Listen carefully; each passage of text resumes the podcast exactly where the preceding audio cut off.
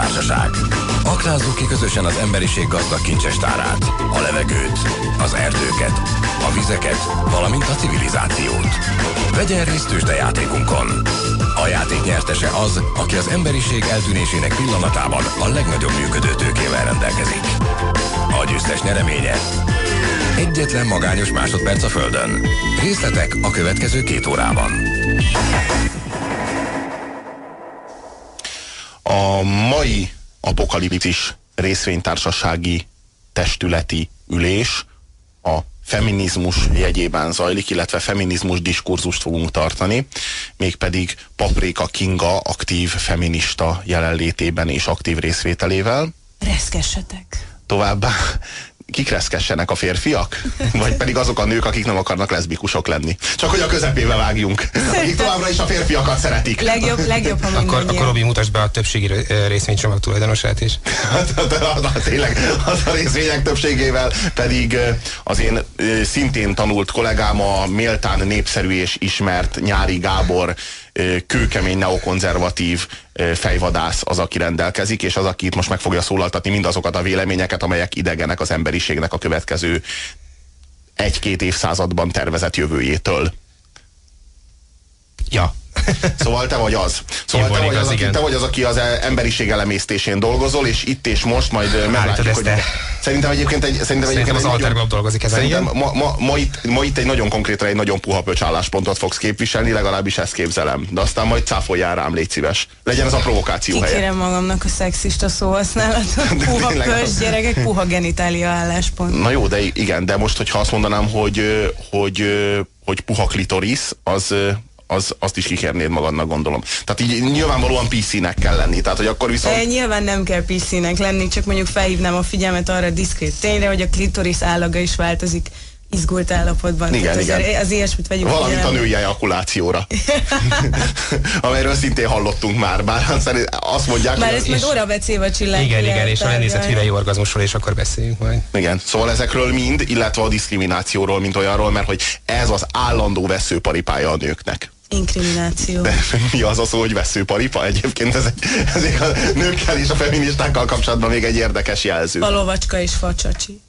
Az első világháború alatt az angol gazdaságnak nagy szüksége volt a nők munkaerejére. A hátországban a termelés szinten tartása és a hadipar felfutása csak is a nők munkába állásával volt lehetséges. A háború alatt bebizonyosodott, hogy a nők is képesek sok olyan feladat ellátására, amelyet korábban kizárólag férfiakra bíztak. A háború befejezésével a nők egy része nem kívánta visszakapni korábbi életét. Sokan hadjözvegyként a munkájuk megtartására kényszerültek. A háborúban való részvételükért cserébe a nők Angliában választójogot szereztek, azonban ezt követően is másodrendű állampolgárként kellett élniük. A fizetéseik jóval alacsonyabbak voltak, az azonos munkakörben dolgozó férfiakhoz képest magasabb pozíciókba, sem a gazdasági, sem a politikai szférában nem jutottak, és az oktatási rendszer is hátrányos megkülönböztetést alkalmazott a nőkkel szemben.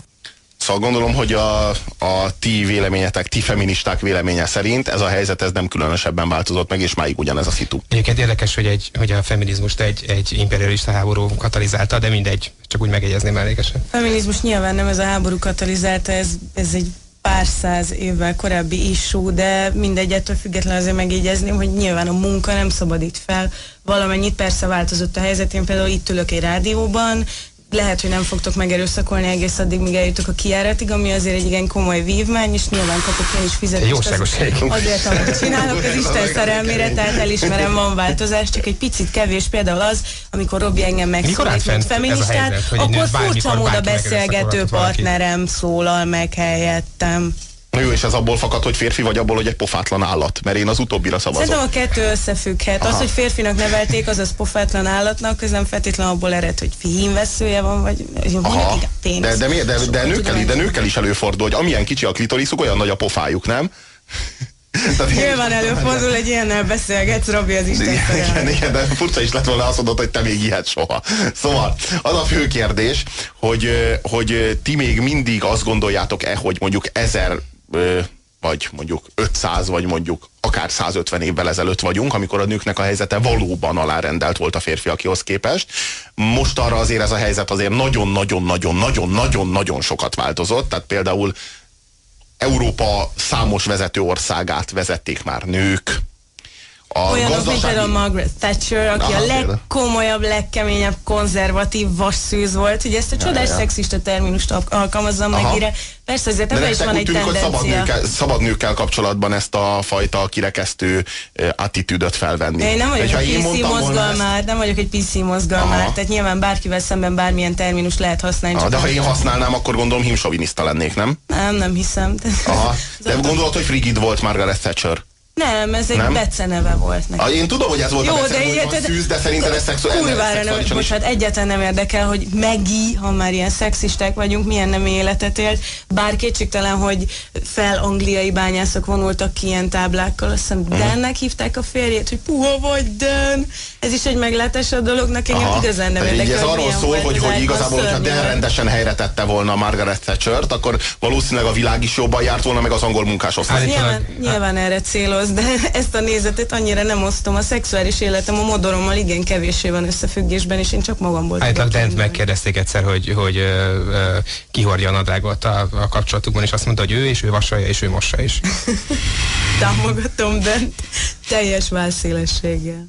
Jó, nyilván változott a helyzet, tehát ezt nem tagadom el, inkább egy másik példával élnék, ha már ilyen kitüntetett bölcsész vagyok, a nyomorult 5,5-es átlagommal, akkor hagy idézem Michel Foucault, aki szerint a, foga, a, a hatalom az nem lazult vagy szorult, hanem megváltozott. Nem olyan látványos, nem annyira Aha. más típusú jelenlét van. Mondjuk, mint az iszlámban. Nem. Tehát mondjuk, ha az iszlámban adnád ezt elő, valószínűleg előbb, előbb vagy utóbb kivágnák a nyelvedet is, meg a klitoriszodat is, sőt, talán már enélkül is, de akkor mondjuk igazad lenne, ezt lehetne mondani. De hát itt nyugaton könyörgöm, ahol aztán tényleg a nők mára már gyakorlatilag minden téren kivívták az egyenlőséget. Előadni ezt a a feminizmus, tehát előadni ezt, hogy ti még mindig küzdötök az egyenlő elbí, elbánásért, meg elbírálásért. Az egyenjogúságot kivívták, de az egyenrangúságot és az egyenlő elbánást nem. Tehát nekem simán mondja azt egy vizsgán a tanár, hogy aranyoskám, hát maga nem olvashatja úgy ezt a könyvet, mint egy fogorvos feleség, míg az előttem felelő hímnemű kollégának azt mondja, uram, jobban el kellett volna mélyedni az irodalomban. És ezért uh-huh. ez elég más elbírálás, nem csak szavakban, hanem uh-huh. aztán később tettekben is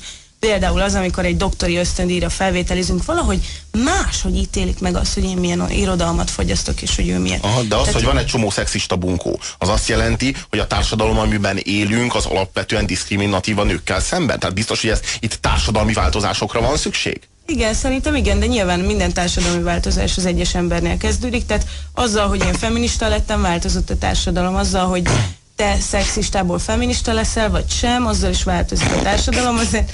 Jó, ennyit megelőlegezek. Lehetséges álláspont van egyébként, hogy nem, vagy feminista nem. az ember, vagy szexista? Nyilván nem. Mi a harmadik? Lehet valaki normális is akár. Van negyedik és ötödik is. Mi a negyedik? Normális.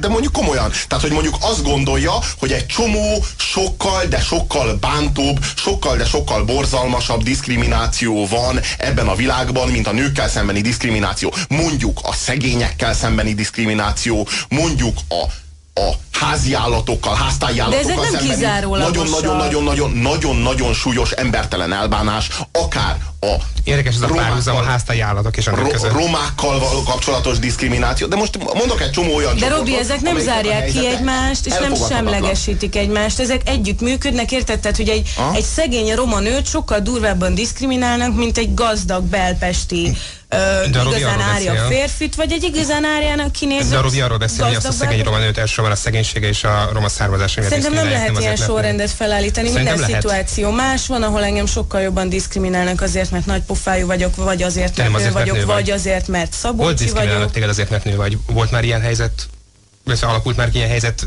az életedben a maga teljességében és érességében? Igen, például az első igazán komoly párkapcsolatomban, amikor összeköltöztünk a kedves párommal, akkor körülbelül az volt a leosztás, hogy én jártam két szakra az egyetemre, az azt jelenti, hogy reggel fél kilencre bementem, bent voltam minimum négyig, négykor átbattyogtam a csodás, csodás tudakozóba, a különleges tudakozóba, ott dolgoztam este kilencig, és mikor hazaestem, ő ott ült az ágyikon, egy kötettel a kezében, és közölte, éhes vagyok, drágám, akkor pedig én beálltam a mosogató mögé, elmosogattam az előző napi mocskot, megfőztem a vacsorát, holt fáradtam, beestem az ágyba, én már nem igen vacsoráztam, de ő igen jól, és nem tűnt fel a probléma. Majd körülbelül három hónap után, amikor már nem bírtam magam vonszolni, akkor jöttem rá, hogy itt valami bibi van. Ezt addig tök természetesnek tartottam. És ez nem arról szólt, hogy a párod egy lusta állat? Ja, de miért lett lusta állat? Érted? Azért annyira nagy Vannak lusta nők is, akik, akik ugyanígy nem tudom, otthon ülnek, és hogy Igen, egy, egy, szexista jelzőriek igen. meresztik a seggüket, és nem csinálnak semmit egész nap. Igen, vannak, csak mondjuk relációiban látszanak Ez ezek a dolgok. szexista, hogy mereszti a seggét. Mert ez jel- jellemzően nőkre szokták mondani. Igen? igen, igen. igen. Mereszti a seggét? Nem tudom, tényleg? nálunk a férfiak is ezt használják, de biztos azért, mert van egy hugom, egy nővérem, meg egy igen erőteljes anyám, és ilyen helyzetben apám is csak a segét merezhet. Aha, tehát nők között éltél fel, nőttél fel Nem leginkább. csak nők között, de a közvetlen családomban, érted, van két Hm. lány testvérem. Én, én, én azért voltam igazán megdöbbent, amikor először közölték velem, hogy van valami ilyesmi, egy péniszirítség, mert hogy így soha fel sem merült bennem, hogy, így- hogy összehasonlítsanak engem egy fiúval, na még mit nem. Tehát, hogy így kit Hm. érdekel. Uh-huh, itt egy SMS. Mi a véleménye a kolléganőnek, kérdezi KV. A szórakozó helyekre ingyen beléphető nők intézményéről, és arról, hogy a barátnőimet természetesen nekem kellett eltartani, meghívni. Ez ugyanúgy diszkrimináció, csak visszafelé. Tehát No egyáltalán csak, no csak. Tehát akkor úgy tűnik, hogy vannak diszk, hogy arról van szó, hogy van egy csomó nemi diszkrimináció, és a nemi diszkriminációk egy része a nőket sújtja, egy másik része meg a férfiakat. Tehát akkor arról Igen. van szó, hogy de akkor miért hívnak téged feministának? Miért nem hívod magad mondjuk inkább antidiszkriminátornak, vagy Hát nevezzük mondjuk genderérzékénynek hívhatnánk. Tehát, Na, ugye, de látom, hogy jó, tudtam én, hogy erre is van egy műszó. Szóval, hogy mondjuk miért nem vagy te egy gender érzékeny, Azért, mert ezt a kutya se érti. Tehát, hogy ez Aha. így semmit nem mond annak de az a embernek, várjál, megkérdezik de a feminista alapvetően úgy vezeti le a világot, hogy a, femini, hogy, hogy a világ, a történelem az semmi más, mint a férfiak nők feletti uralmának története. Tehát, Ez, hogy szerintem ez, ez egy azért... osztályharcot vizionál, amely osztályharcban a férfiak az elnyomók, és a nők az elnyomottak. Tulajdonképpen erről szól a feminizmus. Hát akkor nagyon buta az a feminista, akitől ezt te hallottad, mert Hát a érted, tehát, hogy feminizmus- ezek ilyen tök primér szituációk, mert várom, mikor hozzátok fel az elvált apák egy, egyletét, git egyletét, mit tudom én miért, akik a gyermekük láthatásáért harcolnak. Igen, kétségtelen, tökéletesen elismerem, vannak olyan szituációk, amikben meg a nőknek van óriási forja, és ez nem, hogy pusztán igazságtalan, hanem egyszerűen tökéletesen kellemetlen mindenkinek. Nagyon szar az, hogyha egy apa nem láthatja a gyerekét, ezt elismerem, a gyereknek is szar, és valljuk meg azért az anyának is szar, hogyha a gyerek nem láthatja Aha. az apát, és ezeket a dolgokat kompenzálnia kell, ha tudja egyáltalán. Tehát, hogy ez oda-vissza működik, éppen ezért vagyok én sokszor értetlen azzal kapcsolatban, hogy hogy férfiak is, meg nők is arra hivatkozva, hogy de hát a férfiaknak is rossz, elutasítják egy az egybe ezt a mondjuk akkor, hogy gender érzékeny szemléletmódot, hiszen arról van szó, hogyha, hogyha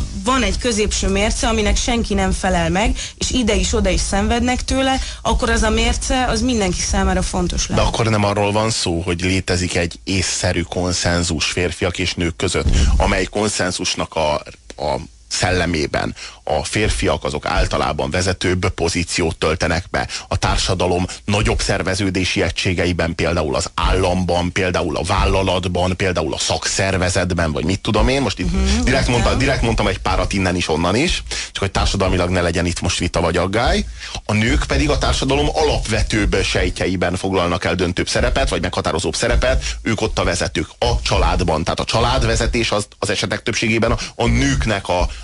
a hitbizománya, tehát például a bevásárló listát ritkán írják a férfiak a nőknek, általában a nők írják a férfiaknak. A nők az esetek többségében döntenek arról, hogy a család vegyene föl hitelt, például, hogy a család megengedheti-e magának a, a nyaralást például. Tehát egy csomó olyan dologban, ami egyébként nagyon fontos stratégiai döntés. Persze, és nem, ezek nem, olyan nem arról van szó, hogy mi lesz a vacsora, érted? Hanem egy csomó lényeges kérdésben a nők döntenek a családban, a társadalom más szintjein, meg a férfiak döntenek. Ez egy észszerű konszenzusnak tűnhet. Na most azt állítani, hogy el akarjuk érni, hogy a társadalom minden szintjén egyenlőség legyen férfiak és nők között, tehát például a társadalmi szinteken, például a, a, a, a makroszinteken, ez nem feltétlenül vezet. Tehát, hogy mondjam, minden szinten, minden, minden szegmentumban kiegyenlíteni, ez nem feltétlenül észszerű, és nem is feltétlenül fekszik a nőknek, nem is feltétlenül fekszik Nem az is kvótaszerű.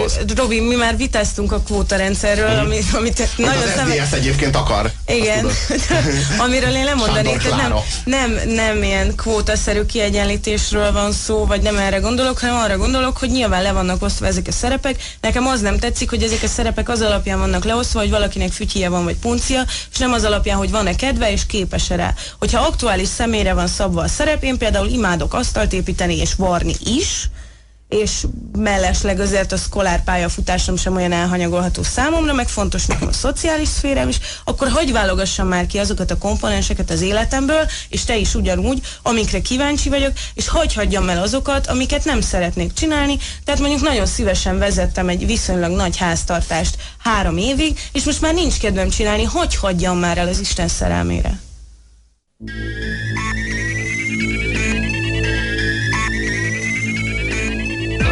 Mielőtt felszámoljuk a bolygót, pusztítsuk el együtt közös kultúrkincsünket. Ne fektessen a civilizációba. Nincs jövője. Jegyezzen rövid lejáratú apokalipszis részvényt.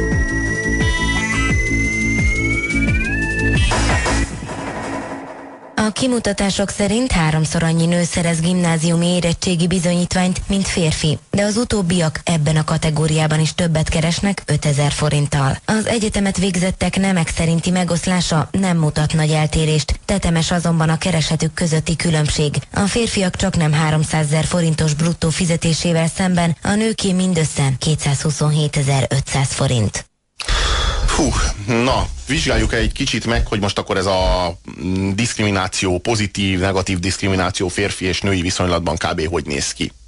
Tehát mondjuk az iskola rendszer az úgy, úgy van felépítve, hogy alapvetően a nőket jutalmazza. Tehát így most is elhangzott, hogy mennyivel több nő kap érettségi bizonyítványt, mint férfi. Tehát a, fér, a nők azok a pályájuknak az elején nagyon-nagyon nagy előnyben vannak. Egyrészt azért, mert mert ez az előny ez élettani természetű. Tehát egyszerűen gyorsabb az érésük a nőknek. Tehát egy, ez egy rohadt nagy élettani előny, hogy, hogy a nők azok szellemileg is, meg testileg is, meg minden más szempontból sokkal gyorsabban érnek. Mondjuk egy 16 éves nő, az már tud gyereket szülni, és már, de akár már egy 14 éves nő tud gyereket szülni adott de esetben. Egy 16 éves fiú soha nem fog de sokkal, gyereket szülni. De sokkal, de, de most nézzél meg egy 14 éves fiút, hát egy kisgyerek, és nézzél meg egy 14 éves lányt, és adott esetben már egy nő, a Lolita című, a Lolita című Nabokov regény, az pont ah. erről szól.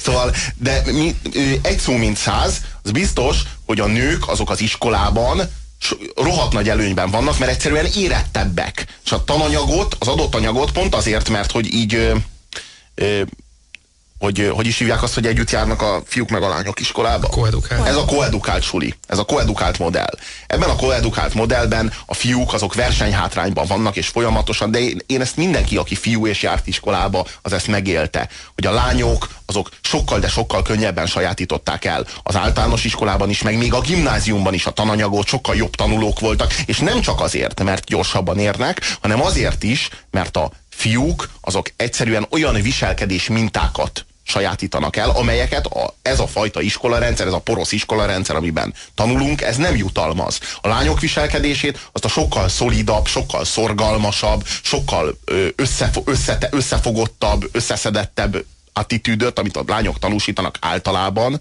az sokkal inkább jutalmazza az iskolarendszer, mint azt a komisságot, amit általában a fiúk tanúsítanak ebben a korban. Tehát ezek, ezek egyébként ilyen korosztályi jellemzők fi, fiúkra és lányokra is. Ezek aztán az iskolarendszerünk és a lányoknak kedvez. A, a, az egyetemig tuti. És aztán majd az egyetemen fogják tudni a fiúk behozni ezt a hátrányt, és felzárkózni a lányok mellé, és hát bizonyos esetekben adott esetben ellépni tőlük, az az viszont, hogy hányan jutnak be fiúk és lányok az egyetemre, még sokkal inkább a gimnáziumi teljesítménynek és a gimnáziumi előmenetelnek köszönhető. Tehát nem véletlen, hogy lányok sokkal nagyobb eséllyel ö, pályáznak arra, hogy egyetemekre bejuthassanak. Tehát a fiúk adott esetben mondjuk 22-23 éves korukban hiába is hozzák be ezt a hátrányt, mert már nincsenek abban a helyzetben, mert már nem jutottak be azokra, azokra az egyetemekre. Lehet, hogy őket is felvették valahova, de alig ha ugyanazokra a szakokra, mint az amúgy hasonló képességű lányokat, pontosan emiatt az élettani hátrány miatt. Tehát van olyan, hogy egy életen keresztül egy fiú nem, tud ledoldo- nem tudja ledolgozni ezt a hátrányt, amit elszenvedett a középiskolában. Kétségtelen van, ez egy kicsit egydimenziós, hogy előadtad, de van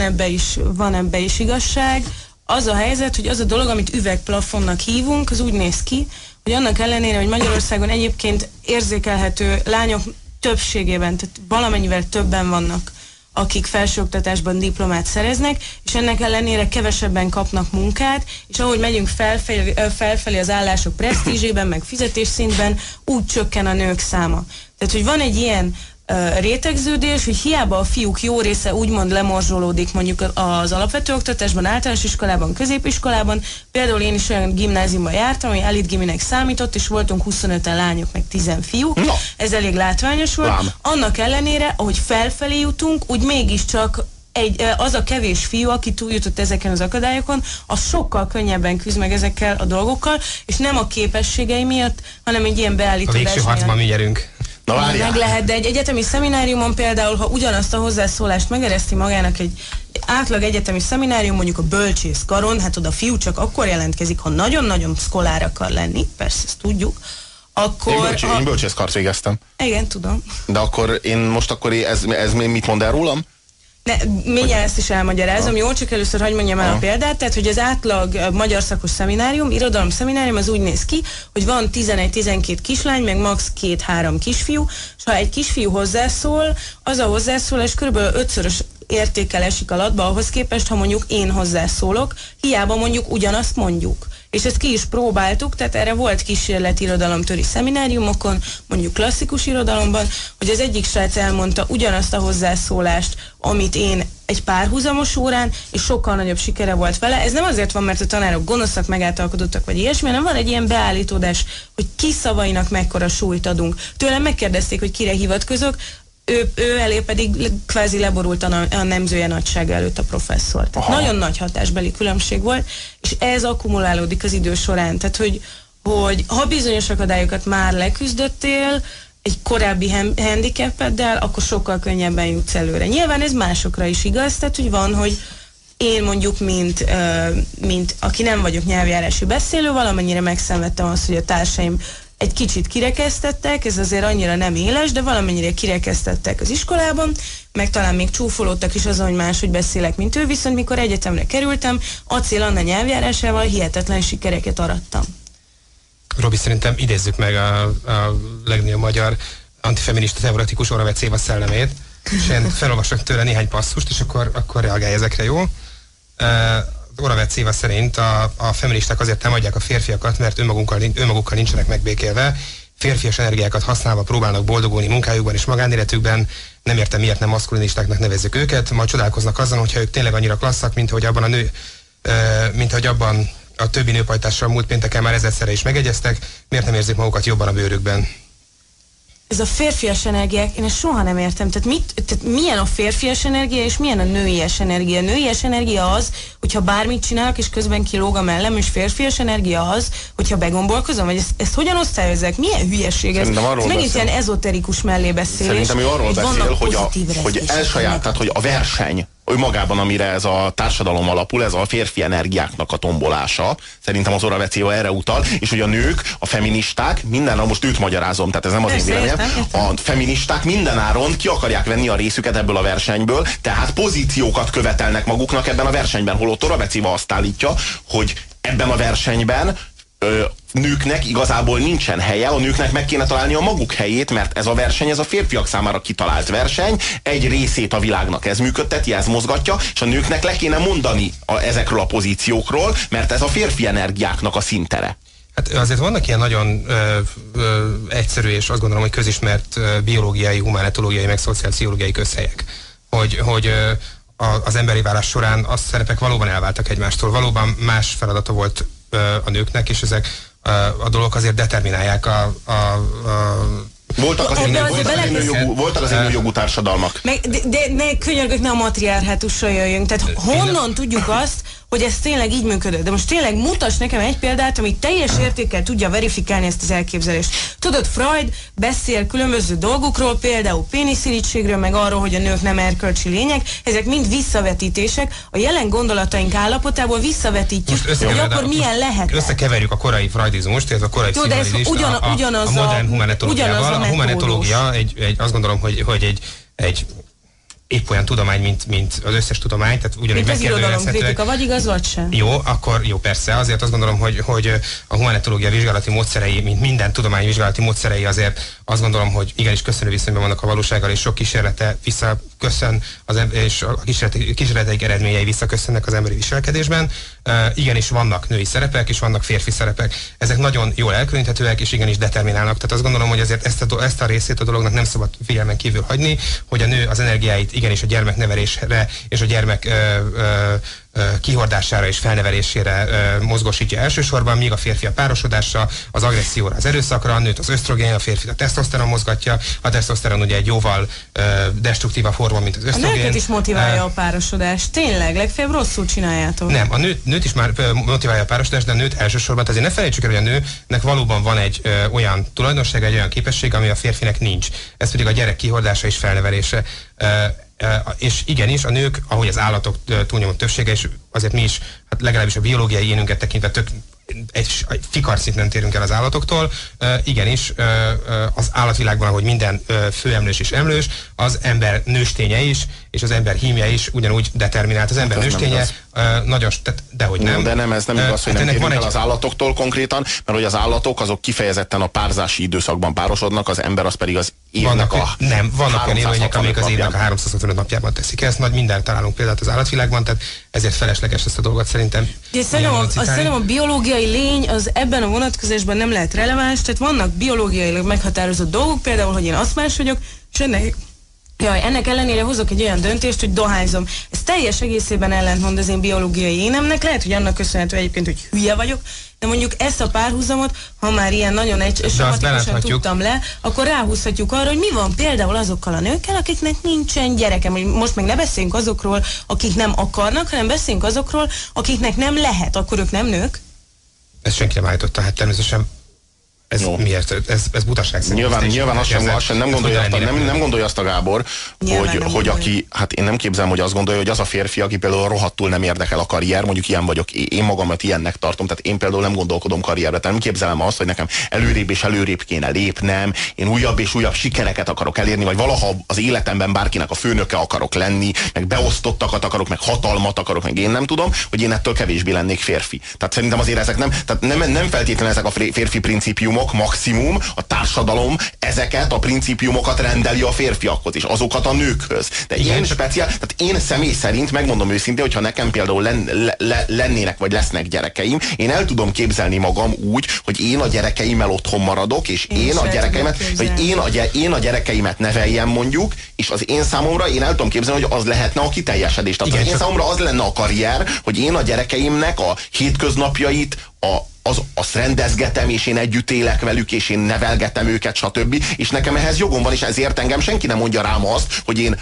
hogy én nem vagyok eléggé férfi. De erről hogy beszélünk, ez- amikor érted? azt mondjuk, hogy biológiailag determinált a személyiség, vagy bármi ilyesmi, akkor kb. arról beszélünk, hogy ez valami természetellenes, Robi, hogy te otthon szeretnél Igen, maradni. igen. Nem, én nem tehát, erről ez- beszéltem, én csak azt mondtam, hogy bizonyos dolgok, bizonyos uh, dolgokat determinálnak. Tehát én azt gondolom, hogy... De nem az- lehet, hogy ez társadalom is? Nem, nem feltétlenül biológiai? Hát azt gondolom, hogy előbb volt a biológia, és később volt a társadalom. Majd a Ö, társadalmi... Na jó, azt, de... Előbb azt, voltál a- te, és később voltam én. Várjál, de társadalmi... de Társadalmi, Így van, én- én- én egy nappal korábban társadalmi mint a- Nem, oldalból, pár évvel korábban. Várjál Gábor, társadalmi hatások felül tudják írni a, a biológiai determinizmusokat. Egy csomó esetben ez meg is történt. Tehát eh, millió Például és egy példát, nem- nem millió és egy példát tudunk, monda, tudunk mondani arra, hogy, ö, hogy ö, hányszor és milyen módon fordult Nem, én nem erről beszélek, tehát azt gondolom, hogy, hogy felesleges ezeket mondom, ilyen direkt módon citálni, én csak azt mondom, hogy, hogy az például bizonyított, és, és, és ezeket teljesen felesleges kétségbe vonni, ezek, ezek ilyen hormonbiológiai, meg mondom humanetológiai közhelyek, hogy női, ez anyai ösztönök vannak, bizonyíthatóan vannak, ezzel a pszichoanalízis ugyanúgy foglalkozik egyébként, mint a hormonbiológia, ö, míg apai ösztönök nem biztos, hogy vannak. Ez vitatott, nem lehet tudni, hogy vannak-e vagy nincsenek. Ezt ha egyik tudós ezt állítja róla, a másik ezt, ez, az viszont száz százalék, hogy a, a fogantatás pillanatában olyan hormonok szabadulnak fel a nőben, a teste olyan módon alakul át, az élete olyan módon alakul, és a gondolkodása is igenis olyan, olyan módon ö, ö, alakul át, vagy legalábbis olyan ö, hatások mutathatóak ki egy terhes nő gondolkodásában, ami arra utal, hogy a szervezete átállt egy másik programra.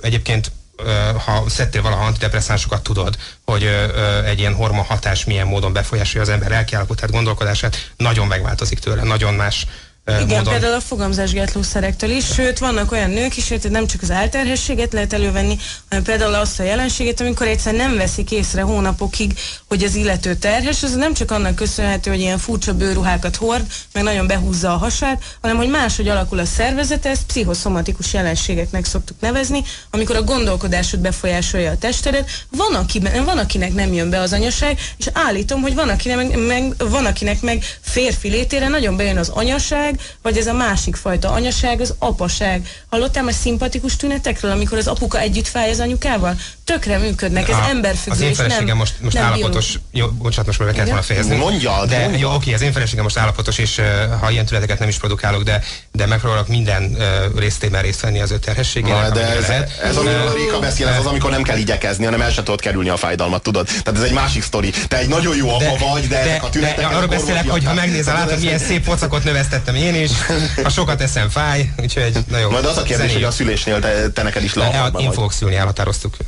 Külön törvényben szabályozná az egyenlő bánásmódot a munkavilágában az MSOS női választmánya. A kezdeményezés indokoltnak tűnik, mert miközben a nemek közötti esélyegyenlőség az Európai Unió egyik legfontosabb politikai célja, felmérések szerint Magyarországon jelentős és növekedő tendenciájú a nők kereseti lemaradása. Átlagosan mintegy 20 ezer forint a különbség. Nem csak a fizetésekben érhető tetten a nők munkai diszkriminációja. A munkaerőpiacon leginkább a kevésbé kvalifikált munkakörökben kínálnak számukra lehetőséget. Ma már jó néhány hagyományosan alacsony bért fizető szakmában, a ruhaiparban, a kereskedelemben, az egészségügy bizonyos területein, a közoktatás egyes szintjein szinte kizárólag nők dolgoznak. Szóval az a tény, hogy nők azok jobb pozíciókat foglalnak el a versenyszektorban, az olyan pozíciókban, mint például felsővezetői helyek, az olyan pozíciókban, mint a top menedzserek, vagy brokerek, vagy tréderek, vagy ilyesmi, az nem jelenti azt, hogy övék a legjobb, övé minden esetben, minden tekintetben a legjobb pozíció minden téren. Ugyanis ez megint egy tipikus férfi szemlélet. Tehát azt gondoljuk, hogy a legjobb pozíció az a legjobban fizető pozíció, a legtöbb beosztottat mozgató pozíció, holott nem feltétlenül. Van egy csomó olyan pozíció, ami sokkal, de sokkal nagyobb biztonsággal jár, sokkal, de sokkal nagyobb, ö, nagyobb életvezetési teret enged a te számodra, mint például a tanári állás, mint például a bírói állás, vagy általában véve közalkalmazotti, közhivatalnoki állás, az állami bürokráciában való részvétel, amely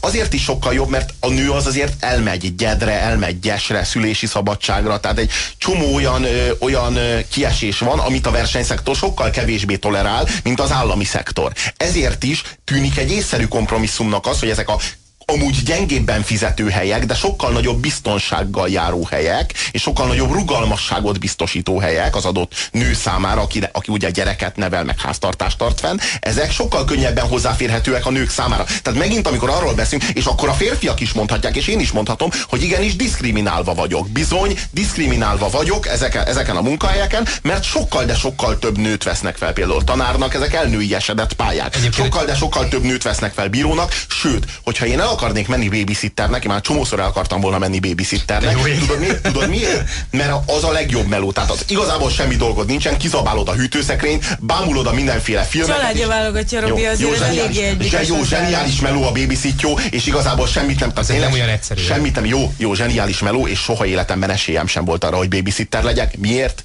Mert férfi vagyok. Mert mi a mocskos előítélet a férfiakkal kapcsolatban, hogy nem bízom rá a gyereket, mert még megerőszakolja. Tehát még a végén élvezkedni fog vele. Tehát a nővel kapcsolatban soha nincsen ilyen előítélet. Babysitternek férfit elvétve vesznek föl, és csak a legfelvilágosultabb, legnormálisabb családok. Ez miért Azok is van? csak ismerősöket. Na hát ez miért van? Na lát, látjuk ezt. Tehát akkor miről van szó? Kiket diszkriminálnak? Kik, kik szenvedik Egy ezt? el? szociálpszichológus számára egyébként borzasztó áthallásos az, amit most elmondtál, mert, Igen? mert ez megint csak arról szól, hogy a nők keresik azokat az alkalmakat, lehetőségeket, ö, te a nyugalomról és a biztonságról beszéltél, ahol az akkor már meglévő utódaikat nevelhetik. Egy nő a versenyszférában nem csak azért érvényesül kevésbé, mert gyereke van, hanem azért is, mert az, utóda, az utódait vagy az éppen meglévő egy darab utódát nevelnie kell.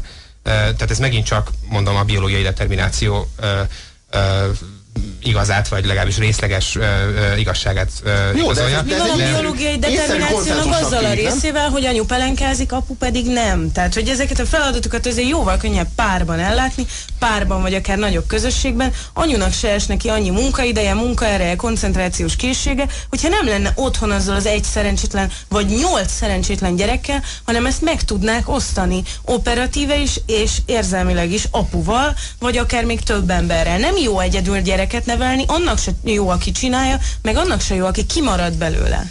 Ez így van, és, és nyilván minden normális apa megpróbál megadni minden lehetőséget arra, hogy a családjával lehessen, de megint csak visszatérve a szerepekre, ha egy nő a teljes nyugalomban és békében akarja nevelni az utódait, akkor ahhoz sajnos ebben a társadalomban, de szerintem ez sose volt másképp, a férfinak el kell mennie vadászni, és, és mit tudom én, lehet, hogy hetekig távol lesz.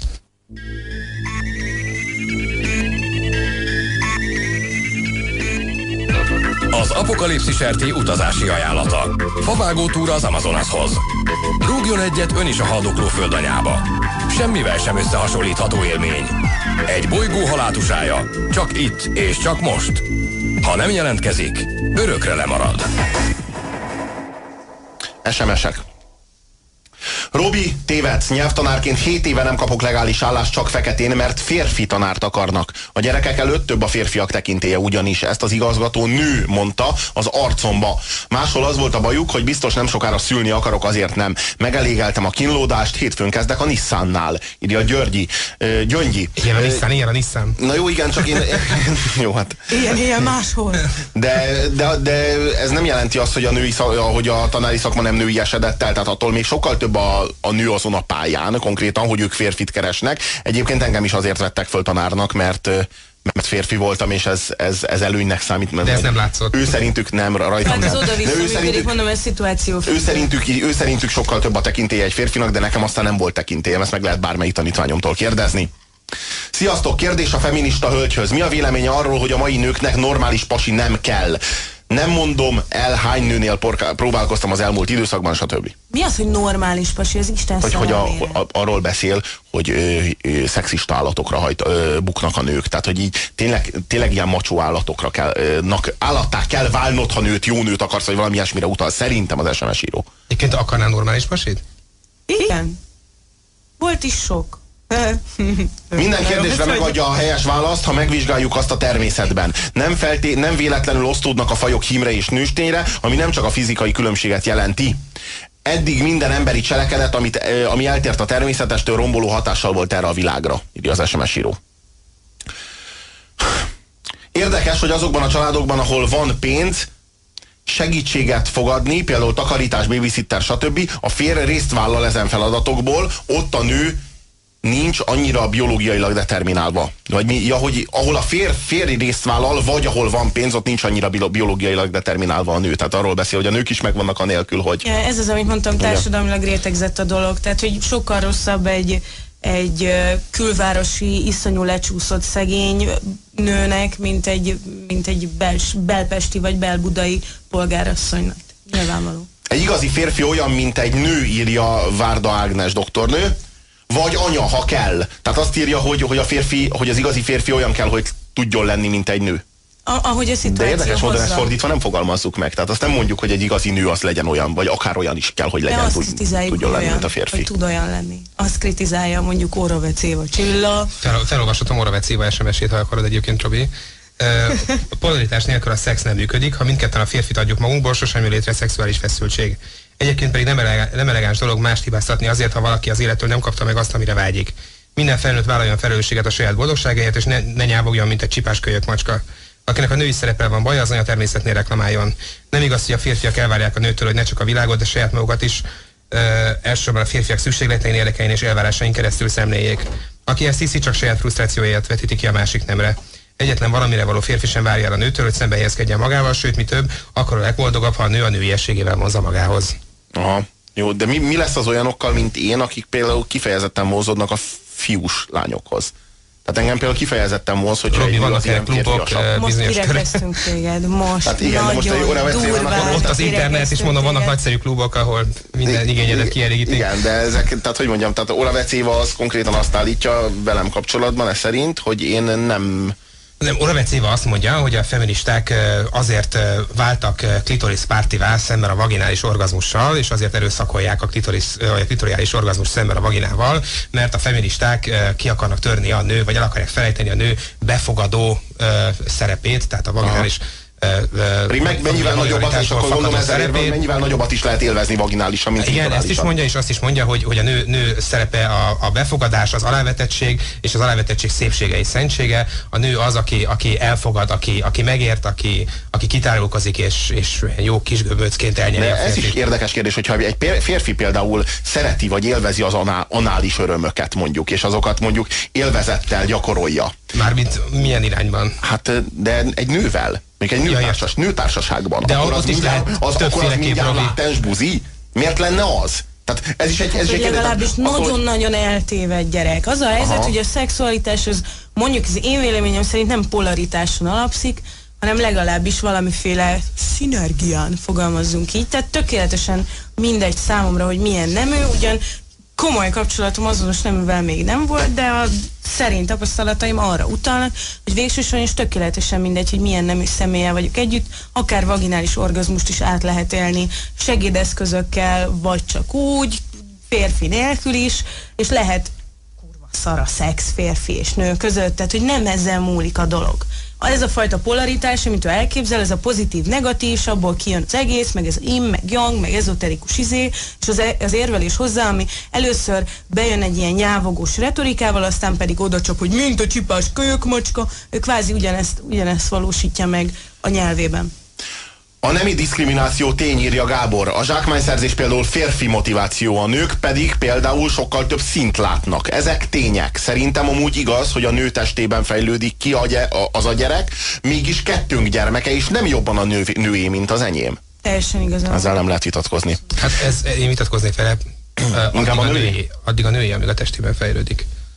Hát én nem gondolom, hogy Szerintem nem ez a földrajzi lokalizálhatóság határozza meg, hanem hogy ki mennyire vesz Ez, ne, ebben ez, nem, ez, ez tény, részt. Azt Nem, gondolom. Tehát a, eh, persze, ennek van nyilván egy tény, ilyen jogilag meg így van. erkölcsi, meg, Hát meg tény, mert jogilag így van igen, szabályozva. Igen, de, de az nem véletlen, hogy azért, hogy, hogy jogilag így van szabályozva. Na. Hát nem véletlen, hogy És ez így véletlen, hogy a így- zebra, hogy a Rákóczi úton 11 percig A jog- zöld a zebra? a Így jogot- van szabályozva a, nem, jogilag. Nem, a, jog, ne, a jogot ne vezessük le az erkölcsből, meg a mondom, természetből, ezek mert nem tényleg, mert akkor mondhatjuk azt is, hogy a. Nürnbergi törvények se voltak véletlenek. Tehát akkor Nem. lehet Nem. Jogtechnikailag nem nőmegi törvényekről törvények véletlenül születtek. Na jó, világos, nem az természetben, az is valahol a természetben gyökerezik, hogy a zsidók ugye alsóbrendűek, mint, az áriák, ugye, tehát ugyanígy, ugyanígy lehet érvelni emellett is, tehát a törvény azért, tehát ez, ez, egy, ez, ez nagyon billeg ez az érvelés, hogy hát nem véletlen, hogy azért ez a törvény, hát azért az nem lehet véletlen, hát az, annak azért van alapja. Hát Picit azért Hegel János. Aha. Szóval van itt azért még egy csomó SMS. Meg Ki, kis marxisták vagytok. ki a Nem, bringa? csak én, ő nem. Ki a bringa kérdezi az SMS Nem író. Ki a, mi, ki a marxista? Hagyjál már a címkéidet, komolyan basszus. Mikor hallottál, de tényleg ezek a címkék, mikor hallottál engem egyetlen szóval, egyetlen szót is ejteni a tudományos materializmusról, a proletár diktatúráról, arról, hogy kollektivizálni kell a, mag, a magántulajdon. Mikor hallottál engem? De tényleg egyáltalán... Gyorsan, gyorsan visszamenekülök a kizugomba, nem hallottam De, valóban. de tényleg, de Robi, ne de tiltakozz, ne tiltakozz, felesleges. Ez most Igen, már rajtad igen. marad egy életen. Térjünk vissza erre a bringa. Az alterglob retorika miatt gondoltam, hogy esetleg De van tényleg, valami a a- globalizációt meg a multinacionális cégeknek a, a komplet uralmát bírálja, az nyilván marxista. Világos. Tehát ez egy tök jó címke ide. Tejed a marxisták nevében tiltakozom, bár én sem vagyok az, de hát azért térjünk vissza erre a bringás dologra. A Critical Masson az egyedül üdvözítő médiummal csináltuk a kis filmünket, és én ráhajtottam erre, megkérdeztem az embereket, hogy milyen bringák, embereket, bocs, megkérdeztem a férfiakat, hogy milyen bringákat lehet bringával felszedni, mire az egyik kedves barátom azt reagálta, azóta kedves barátom, hogy csajozni nem biciklivel kell, csajozni fasszal kell. Annak ellenére, hogy ezzel nem értek egyet, továbbra sem vágom ezt a bringás poént, szóval mi az, hogy ki a bringa? Jó, és hogyha, jó, és hogyha az ORTT az el, el, elmeszel minket azért, mert te itt így adod elő Én magad, a akkor Timár Jánosnál most szigorlatoztam ötösre, az ORTT nem fog minket elmeszelni csúnya Mert a beszélés. Timár János az ORTT-nek A az egyik... panaszbizottság elnöke. Ó, Aha, jó, jó, oké, oké. Tehát csak bátran, De csak hogyha- forgást. Igen. Jó, oké. De hogyha ez a kérdés, akkor elárulom. Nyissatok ki egy újságot, írja az SMS író. Az álláshirdetésnél. Pultos lányt keresek. Ez milyen förtelem? Felszolgáló lányt felveszek. Takarító nőt? Eladó nőt keresünk, titkár nőt, takarító nőt. Több állástól elestem már, mert férfi vagyok, írja az SMS író. Hát ez ugyanaz, ez ugyanaz, amiről beszélünk. Az, tényleg az, az mennyiben tekintető diszkriminatív helyzetnek, vagy diszkriminációnak, ezen én nagyon sokat gondolkodom egyébként, hogy, hogyha én, nekem tényleg van mondjuk egy, egy nightclubom, ahol jellemzően férfiak járnak, és én azt szeretném, hogy női személyzet legyen a nightclubomban, feladok egy hirdetést, hogy női, női alkalmazatokat keresek, már ezzel diszkriminálok, nem adhatnék föl ilyen, ilyen hirdetést, hiszen nekem épp úgy alkalmaznom kellene a, a, a férfi pincéreket, ahogy a nőket is, de mégis el fogom küldeni a férfi rendkezőket, és csak a nőket tartom meg, mert azt gondolom, hogy a forgalmam így a tízszeresére növekszik, ha szép csajok szolgálnak föl. A nightclub ténye már önmagában véve diszkrimináció. Tehát az, hogy férfi közönséget óhajtasz kiszolgálni csak, és nőket Jó. többnyire nem, ez már így önmagában jó, elég. beszél, beszéljünk még azért, van, van itt mir- miről beszélni diszkrimináció kapcsán. Ott van például a vállóperi tárgyalás, amikor a gyerek, közös gyerek, akár egy, akár több, automatikusan a nőhöz kerül. Miért? Miért? Milyen alapon? Tehát ki mondta azt, hogy egy nő automatikusan jobb szülő pusztán azért, mert nő? Hol van ez megírva? De komolyan, és mégis mi a gyakorlat, mi a bírói gyakorlat? Minden egyes esetben a nő előjogot élvez. Ez azt jelenti, hogyha nincs, nem bizonyítható, hogy a gyerekét nem tudom én kötő, kötőtűvel szurkálja éjszaka, vagy a gyerekét nem tudom én Sóval eteti, igen, igen. nem, hát nyílt, lá, nyílt, nyílt lángnak teszi ki, érted?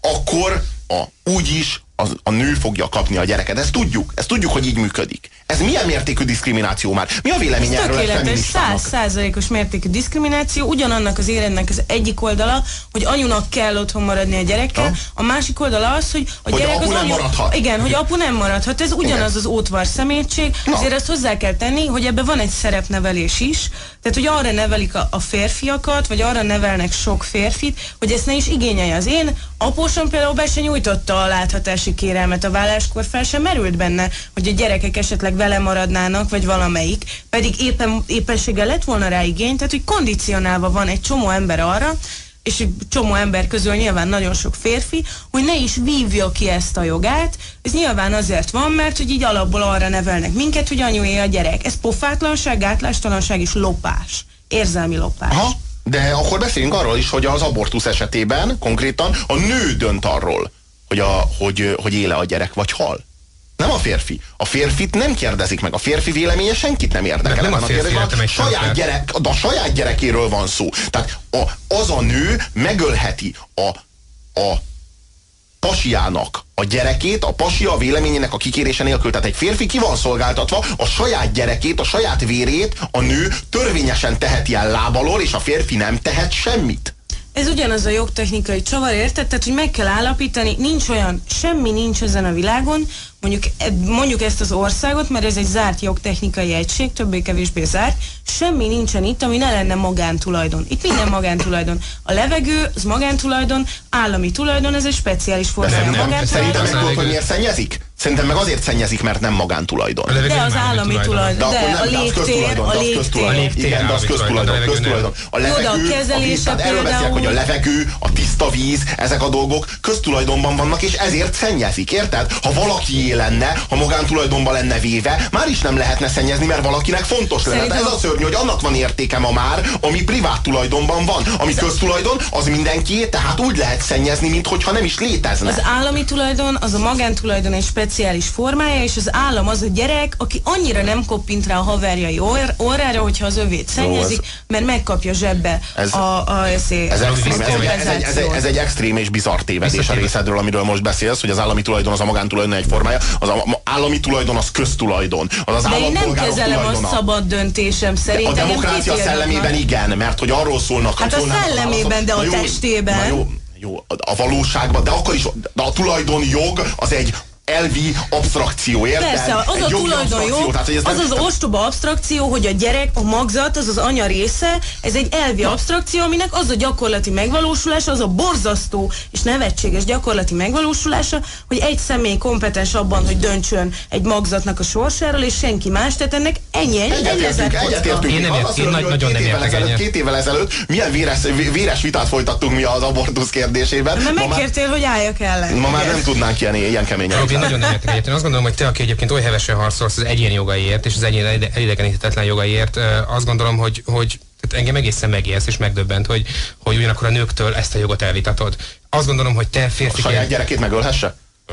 Azt gondolom, hogy te férfiként nem tudhatod, fogalmat sem lehet arról, hogy egy nő ö, a, anyaként, illetve egy, egy nem kívánt, és igen, halára szánt magzat anyaként milyen döntések előtt, és milyen élethelyzetek, vállalhatatlan élethelyzetek Gábor, vállalása előtt állít. Gábor, Gábor, szerintem ez egy másik műsornak a témája kell, hogy legyen. Rendezzünk akár a jövő héten egy abortusz diskurzust, és akkor beszéljük át ezt a témát nagyon-nagyon-nagyon alaposan, mert van róla mit beszélni, és biztos vagyok benne, hogy nagyon kemény vita lesz, és biztos vagyok benne, hogy nagyon sok SMS, meg hallgatói telefon, meg minden.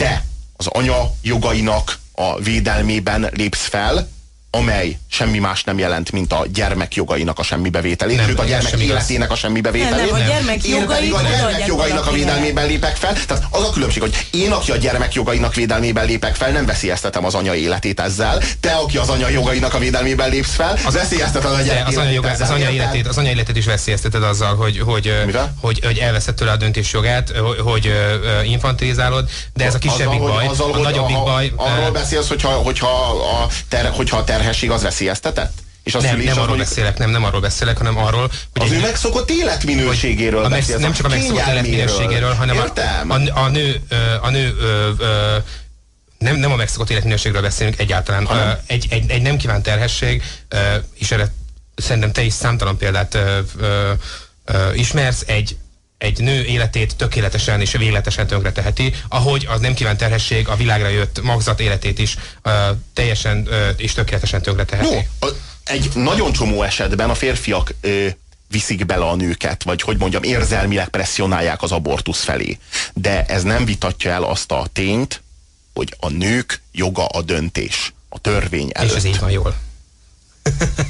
hát, hát úgy, tehát így te, ha jól tudom, akkor így a, hát, fú, nézd, szerinted, szerinted az Tudom, anyának... akarsz kérdezni, azután... hogyha, az, hogyha a feleségem úgy döntött volna.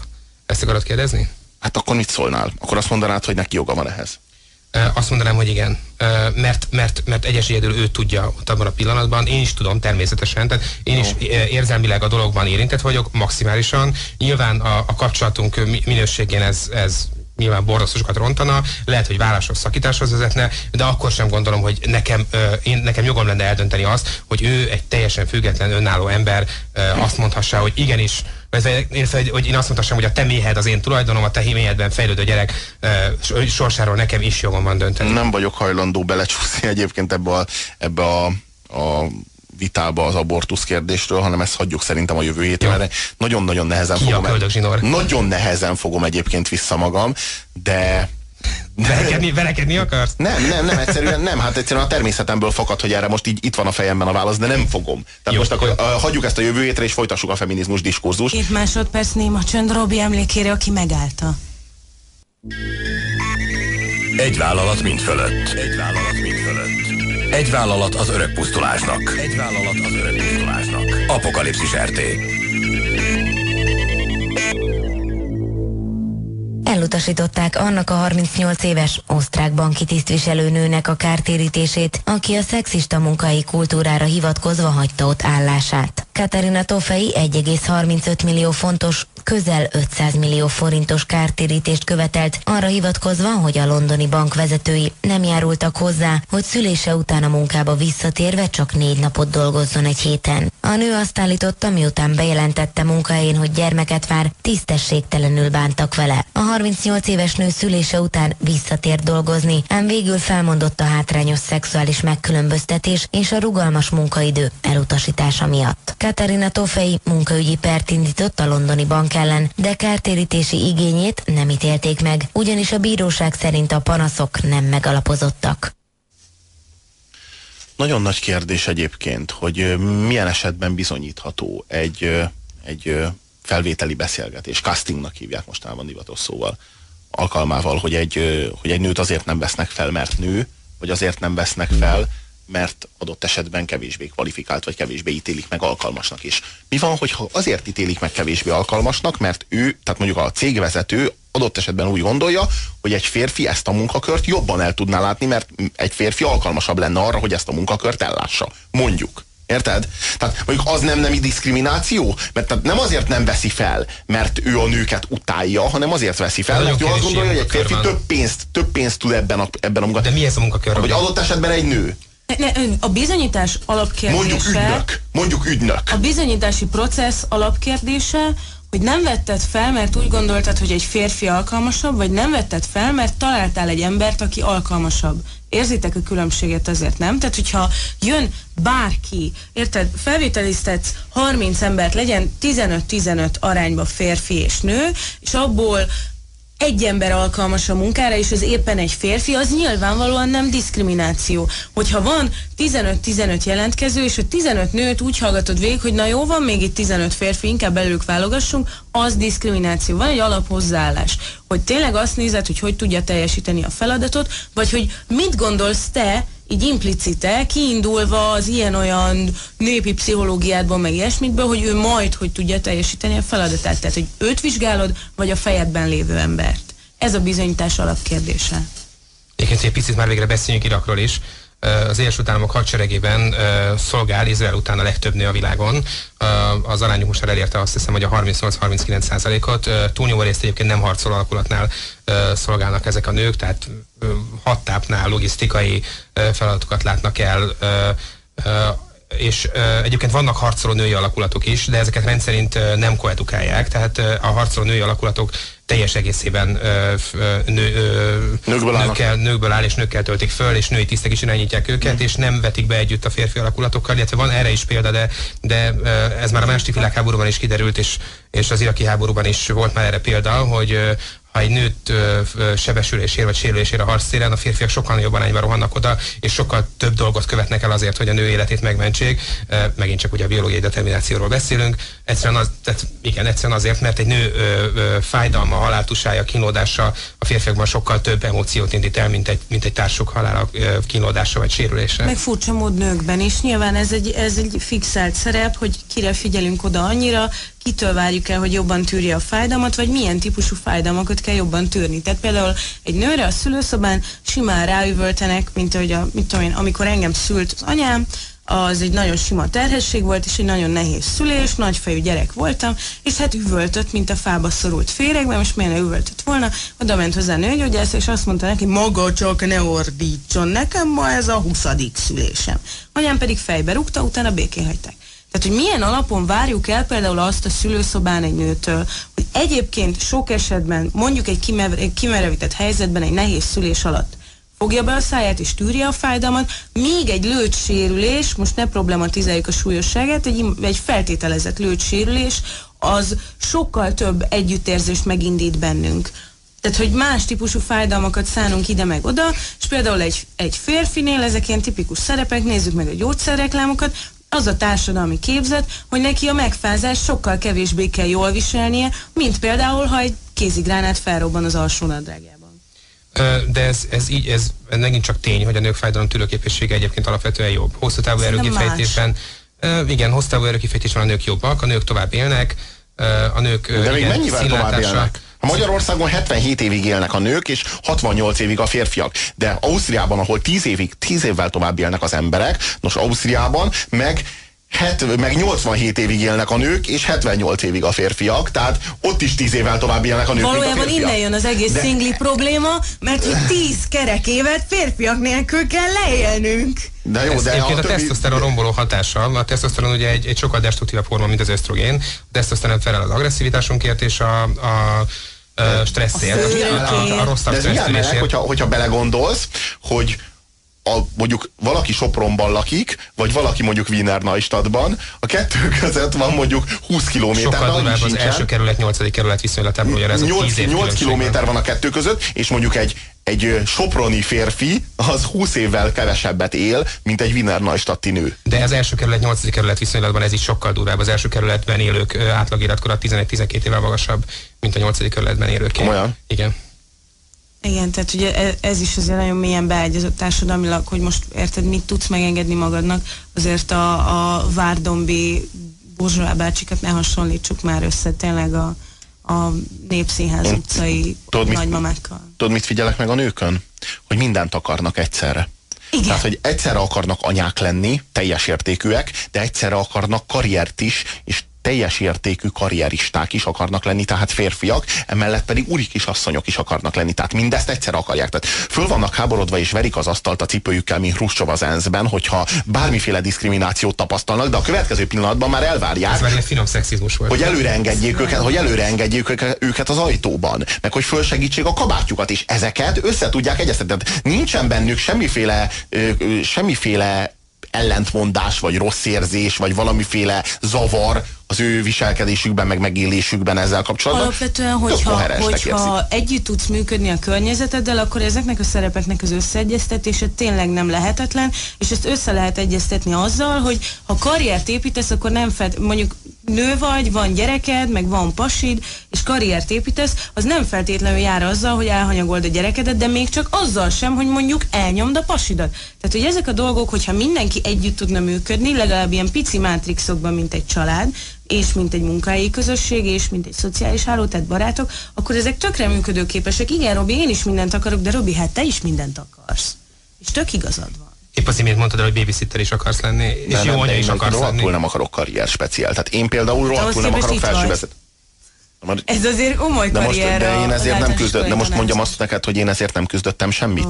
De most, de most, de Mennyire most, de most. Annyira jó voltam, engem akartak, értsd meg! De most, de, de, de, de, nem, de most mit mondjak, de most komolyan? Jó, én ezt én soha értem, életemben ezért de nem küzdöttem. Tehát én, én, én, én soha életemben nem ö, tettem semmit azért, hogy ez így legyen, ez így adódott, jött szembe, és én így elfogadtam, mint valamit, ami jön. Én És sem tettem semmit azért, hogy úri kislány legyek, mégis ez lett. Hát, de most A férfiak nagy része nem így ö, ö, ö, éli az életét, vagy legalábbis ö, nem mert el van módon mert elvárják, mert elvárják tőlük, hogy ők igenis akarjanak karriert, mert az a férfi principium, mert különben nem férfiak. Mert különben nem vagy férfi. Tehát nem attól vagy férfi, hogy a nőket kívánod adott esetben, vagy nem attól vagy férfi, hogy nem tudom én, a fér, férfi WC-be, WC-be jársz, vagy farkad van, hanem attól vagy férfi, hogy felsővezető vagy, és nagy autód van, és én nem tudom. Tehát, hogy így e- ez a... Tehát Igen, csak ez, a, ez és biztos, iszonyú unalmas lettek már állandóan a humanetológiai példákkal, ez a táplálék sorrend. Tehát a, az alfahím fogyaszt a, A legtöbbet. Piramid. Igen, a- az alfahím fogyaszt a legtöbbet a zsákmányból, és az alfahím joga megosztani a zsákmányt, vagy nem megosztani a, a béta, és mit tudom én, melyik is a görög ágazicég utolsó betűje? Ne, igen, nem, a- nem, omega. mit tudom, omega, igen, nem. De. De. de. Igen. Alfától omegáig, tudod.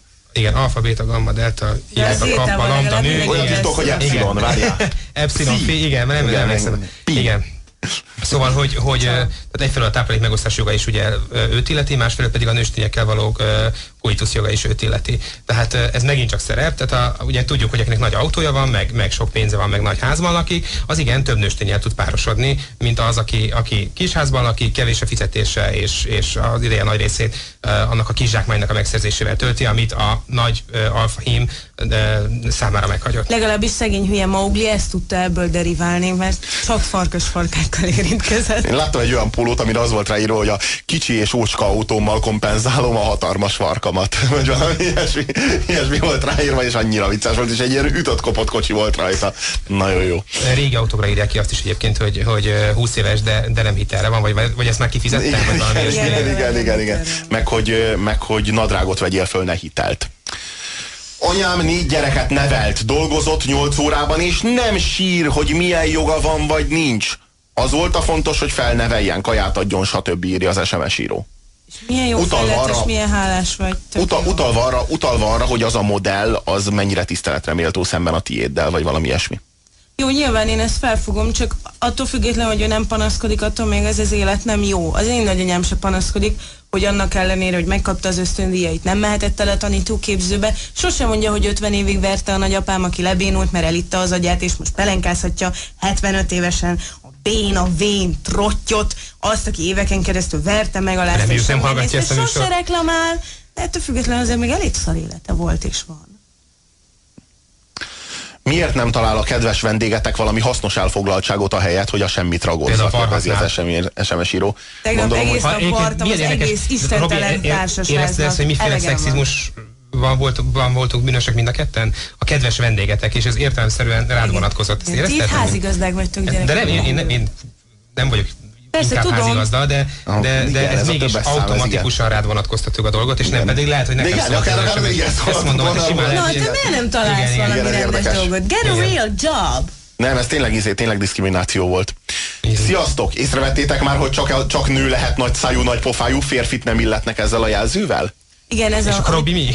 amit Peter Griffin mond a kedves feleségének, vagyok. mikor az A meghíz, szó eleje stimmelt. elmennek egy étterembe, és üvöltözik, hogy ő húzzak arrébb az asztalokat, kövérnővel vagyok, ez a fasz, ez kb. 140 kiló.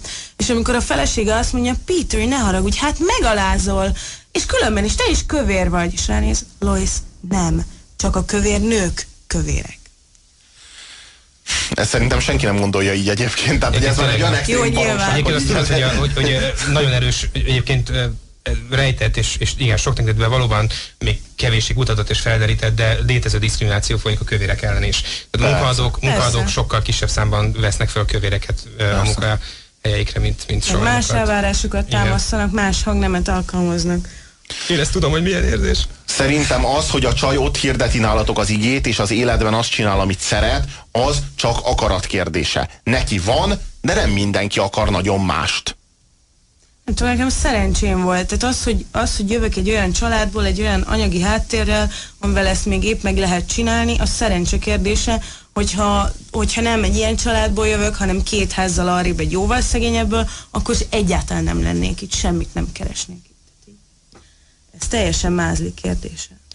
A nőket nem engedem előre az ajtóban, nem köszönök előre, nem viszek nekik virágot, sőt elvárom, hogy kapjak. Mégsem dicsérnek meg, hogy milyen frankó feminista vagyok. Nagyon frankófeminista vagy De- tényleg, és ezen kívül adsz azért valamit? Tehát az egy dolog, hogy nem adsz, de adsz valamit egyébként? Na jó, de az már nem feminizmus kérdése. Érted? Annak már semmi köze a nemekhez. Az Ez már puszta reciprocitás. Hát, hogy, hát nem, hát hogy ő normális, vagy így, mit én így, így adott esetben ő, ő, ő, ő szerette adni, vagy nem szeret, önző, vagy önzetlen, de hogy jön ez a nemekhez. Érted? Tehát egyébként én ezt, ezt rohadtul megfigyeltem, hogy azok a nők, akik ki- kiköveteltek és kikönyököltek maguknak nagyon-nagyon-nagyon komoly pozíciókat a versenyszektorban, ki vannak éhezve arra, hogy egy férfi, jöjjön egy férfi, és végre a szabad idejükben nőnek, nőnek érezhessék mellette magukat, és ők hogyan érzik nőnek magukat, ajtóban előre engedik őket, virágot vesznek nekik, és később pedig a szexualitásban pedig hát ledominálják. De nem csak a szexualitásban, az, é- az élet meg a társas együttlét más területén is. De ez elég ledominálják. látványos. Miért? Mert az életnek az egész területén egy ö, alapvetően, ö, hogy mondjam, a természetüktől úgy tűnik, legalábbis idegen ö, szerephe, szerepbe kényszerültek, tehát férfiakat utasítgatnak, férfiaknak parancsolgatnak, mert hogy főnökök, tehát kvázi kasztrálnak férfiakat következetesen. A szabad idejükben arra van szükségük, hogy egy olyan férfi jöjjön, aki mellett ők érezhetik magukat kasztráltnak, De és hát szerintem- természetszerűen egy nő az alapvetően kasztrált, hiszen hát nem férfi, érted? Tehát most ilyen értelemben. Robi, nem. Az, ne, a kislányok nem attól kislányok, hogy nincs fütyjük, hanem punciuk van. Ilyen Ja, tekintetben azt is mondhatnám, ja, nem hogy a a kisfiúk, a, az, a kisfiúk azok, akiknek nincsen punciuk. Aha. Hát ne, De a akkor kettő nem nem szabad a kisfiúkat megdugni? Nem, a kisfiúkat azért nem szabad megdugni, mert az rossz neki. Aha, az nekik rossz. Értem? Elég rossz, oké. igen. Értem, jó. Szóval, sziasztok! Szóval egy- Írja az SMS író Marci. A hagyományos nemi szerepek évszázadokig jól működtek, miért kell ezt felborítani? A gender érzékenység nem az akut dugatlanság következménye? Miért van az, hogy a jó nőkből nem lesz feminista, leszbikus, és nagyobb az esélyük arra, hogy normális családot alapítsanak egy normális pasival? Kérdezi Marci.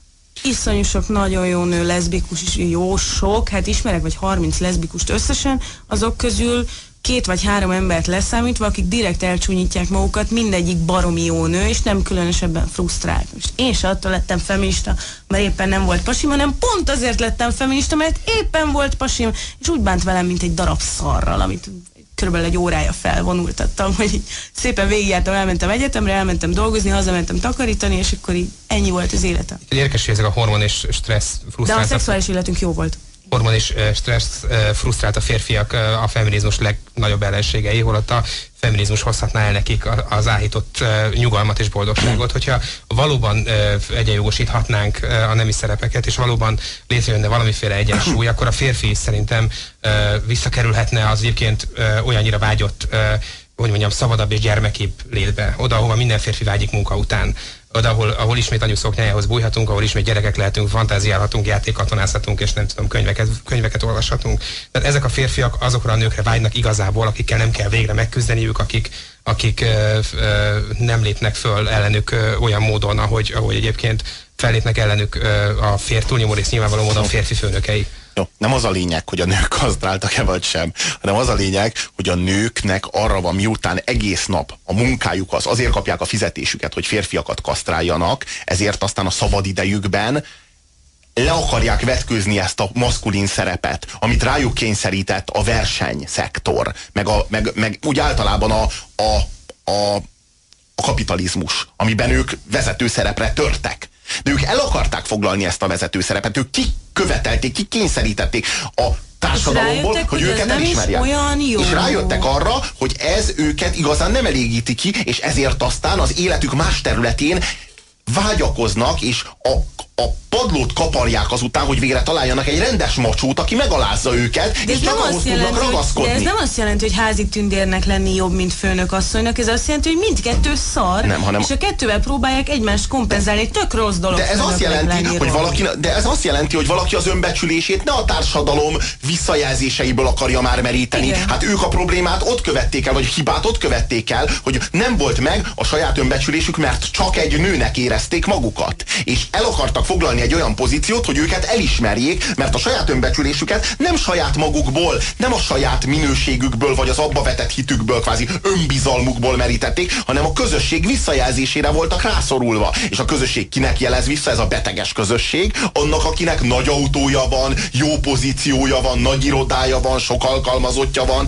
titkára van, vagy titkárnője van tehát a hatalom, a hatalomra volt szükségük. Elsajátították a hatalmat, és rájöttek arra, hogy most, hogy uralkodom, most, hogy itt vagyok fönn a csúcson, egyszerűen nem vagyok képes élvezni. Egyszerűen nincs, aki élveztessen. Meg azért mert... tegyük hozzá, hogy visszajelzés van a másik részről is, tehát hogy az valami hihetetlen reveláció volt például az én családom számára, amikor nagypofájú kislány hazahozta az első pasiát, aki konkrétan leüvöltött, meg úgy bánt velem, mint egy reklámszatyorral, hogy jó, azért mégiscsak minden rendben lesz a rékával.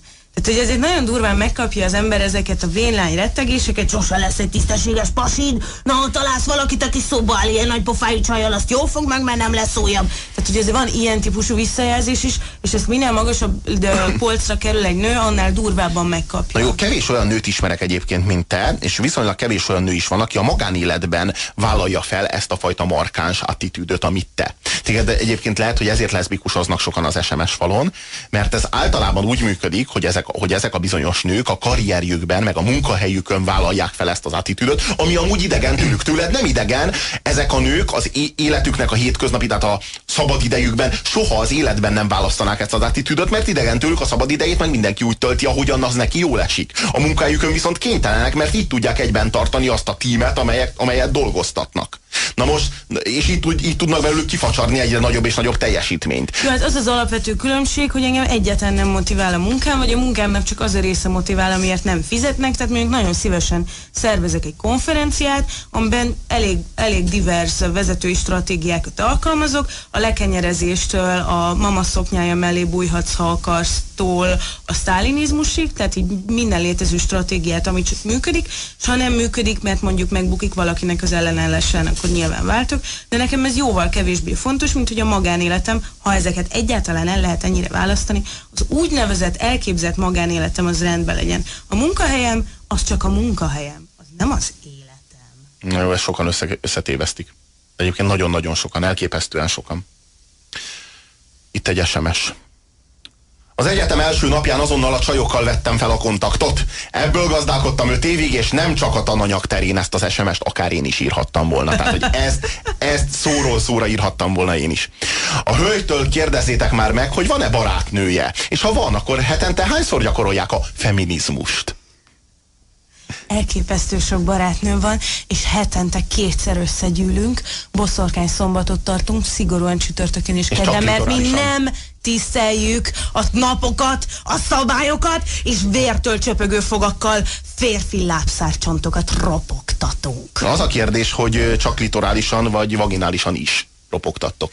Ez a fő kérdés, de ez a lényeg. Kinek- kinek ízlése szerint én mindkettőt feministák, szeretem. a Robi erre volt kíváncsi. Igen. Én főleg oldalról, de egyébként minden létező irányból. Embere válogatja. Szóval az a kérdés, hogy te most személy szerint, és most már ne, Igen. ne kerülgessük tovább a forrókását, hanem hatoljunk bele, tehát te konkrétan személy szerint, te neked van ilyen leszbikus vénád azért, amellett, hogy feminista vagy? Egy darabig hívtam magam politikai leszbikusnak, de aztán rájöttem, hogy végsősorban is csak nem vonzódom annyira szexuálisan egy nőhöz sem, mint ahogy mondjuk több férfihoz. Tehát ebben a tekintetben jogtechnikailag heteroszexuálisnak vagyok tekinthető, de nem azért, mert csak férfiakat nézek ki magamnak, hanem mert sose voltam még szerelmes, már voltam aszexuálisan nőbe, de sose volt komoly szexuális Még nem gerjedtél rá nőre Nem, szexuálisan. nem, nem. Ah, hát akkor nem vagy leszbi.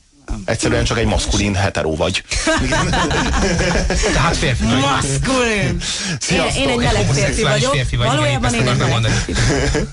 Sziasztok, írja Zita. Úgyis minden pasi azt csinálja, amit a nő mond. Ha mégsem, ott kell hagyni. Ez így működik, Robi, írja Zita. Ezek a jó öreg hogy mindig a nő választ. Jaj, Istenem. Hát egyébként ez, ez- tehát ez is egy tipikusan olyan sztori, hogy így mindig meg lehet még egyszer csavarni. Igen, tehát, igen, a igen, igen. Nő választ, de a férfi... Melyik volt az a pont, amikor a dolog igen, eldöntetett? igen, Igen, igen, igen, Az igen, igen. áfonyás muffin inkább áfonyás, vagy inkább muffin? Hm? Inkább maffinos áfo- áfonya. Igen. Robi, az nem lehet, hogy szereti és jól végzi a munkáját, azért van ott, és nem azért, mert férfiakat akar alázni. De, de, De tényleg, nem, nem úristen, azért cél. komolyan? Várjál, várjál, félreért. Nem az a cél, hogy férfiakat alázzon, az a cél, hogy megkapja a társadalmi visszajelzést arról, hogy ő egy sikeres ember. És ha ennek az az ára, hogy ő de nem alázza őket, hanem irányítja, vezeti, hát ez a vezető munkakörnek, ez a vezetői munkakörnek a, a, a lényege. És ezért ez, ezzel jár. Tehát ez azzal jár, hogy kasztrálja a férfiakat maga Nyilván vannak, vannak más vezetői stratégiák is, amiket nagyon nehéz alkalmazni olyan helyzetekben, amikor mondjuk, mit tudom én, személyes példát tudok hozni, amikor egy tanszéken ki kell osztanod a feladatokat, és azt mondják nekem, valahanyad éves hallgatónak, a docensek, hogy de jó, hozzon erről felsőbb engedélyt. Ezt ilyen retorikával nem lehet, ezt olyan retorikával lehet, hogyha berontuk az ajtón, lecsapom eléjük a papírt, és azt mondom, munka. Úgy működik. Kemény SMS-ek. A legtöbb feministával az a baj, hogy a terheket nem együtt akarják viselni, hanem legyen minden teher a pasié. Hát én nem értem, a feminizmus az mintha pont az ellenkezőjéről szólna, nem? Hogy a mindent meg kell Az osztani. ellenkezőről sem szól. Gondolom, a választás szabadságáról szól igen. Ja. Én például imádok fúrni. Na, szerintem, Tessék, megint be akarsz hatolni leszbikus. jó, de szerintem... Durva MDF lapokat akarok. Van egy nagyon-nagyon sötét, nagyon-nagyon sötét vonulata ennek a feminizmusnak egyébként, amelyik tényleg úgy gondol a világra, mint, mint férfi által elnyomott nők történetére. De ezt ö, nem feminizmusnak hívnám, hanem valami okkult, ostoba, soviniszta vallás. Igen, igen, igen, ez igen. Tehát, hogy Bocs. a, ilyen, ilyen an- antimaszkulin sovinizmus, vagy valami ilyesmi, és sokan ezt azonosítják a feminizmussal egyébként. Igen, jó, hát nyilván van ennek egy, egy története, például az, hogy úgynevezett feminista mozgalmárok harcolták ki a szesztilalmat az Egyesült Államokban, mert úgy gondolták, hogy minden családon belüli erőszakról az alkohol tehet, nem az, hogy egyébként domináns pozícióban van valaki, és ezt a dominanciáját gyakorolja, hanem csak is az alkohol, és a szesztilalom az milyen nagy feminista vívmány. Most ez először is nem feminista, másodszor is nem vívmány. Úristen, megőrültetek?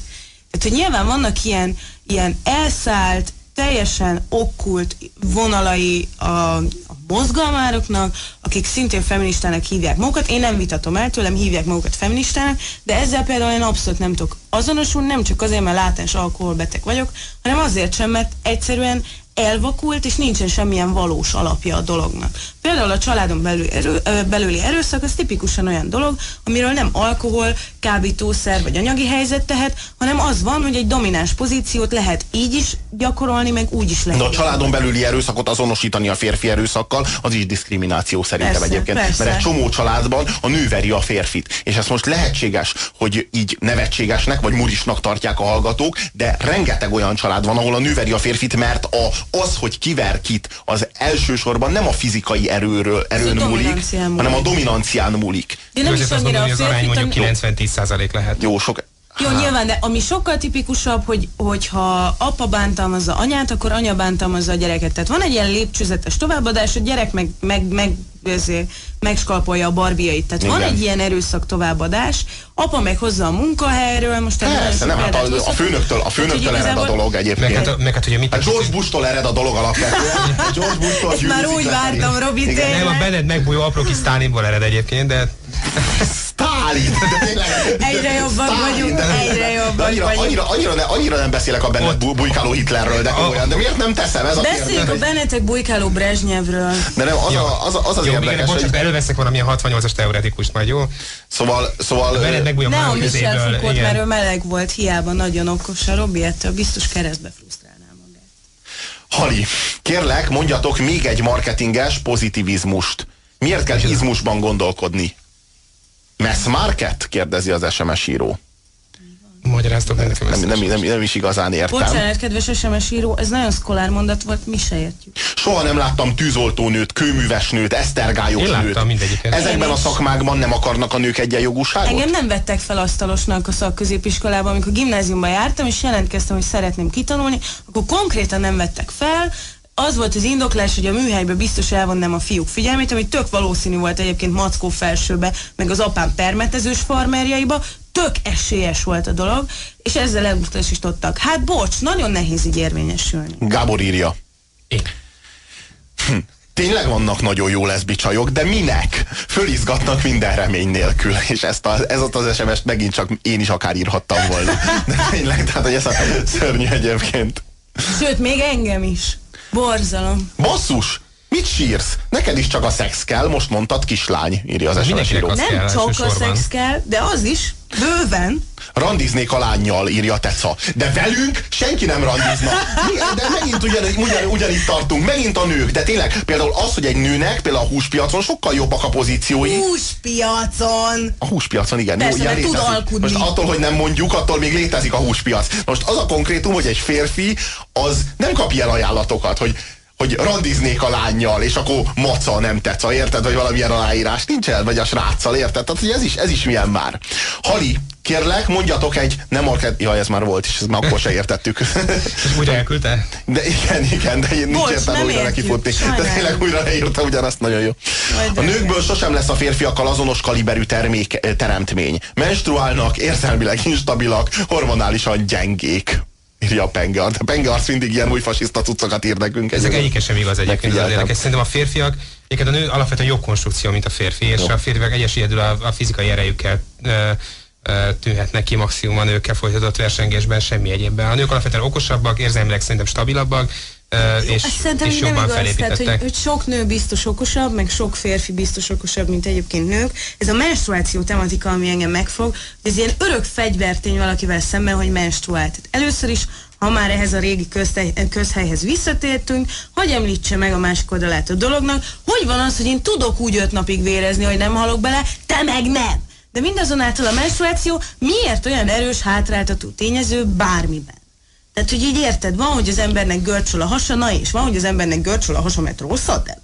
Mi a gond a menstruációval? Nekem nincs vele gond. Na jó, a menstruáció az ára a szülésnek, ilyen egyértelmű. Tehát most ez, a nő tud szülni, a férfi nem. De, Jó, de mi, menstruál, mi a nem, ez baj? ilyen Mi a baj? Mi, ez nem- miért gyengébb a- az, aki éppen menstruál, De mint miért? az, aki miért? nem menstruál?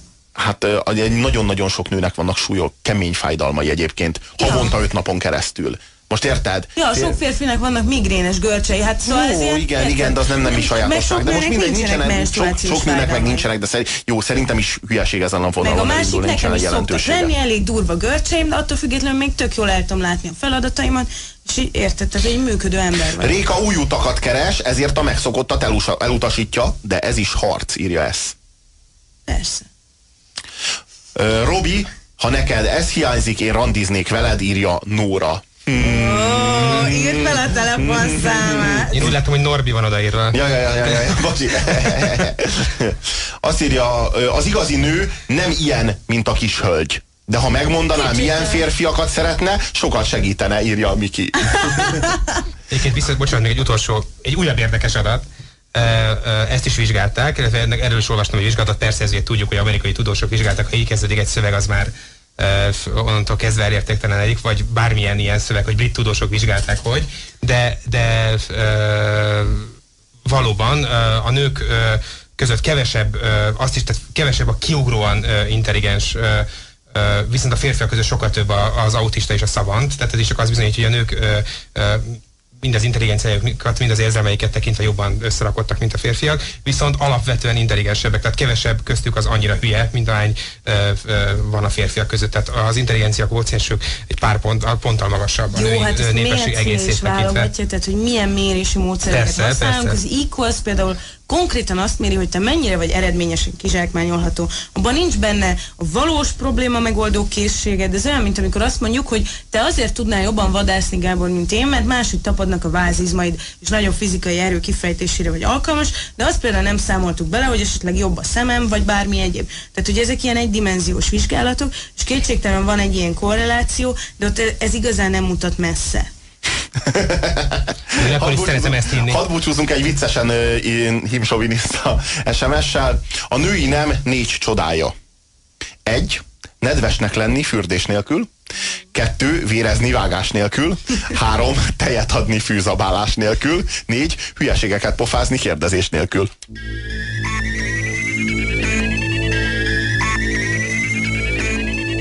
Az Apokalipszis részvénytársaság már a berekeztülését. Ami a Földből megmaradt, arról a következő hétköznap döntünk. Addig se feledje jelszavainkat. Szerz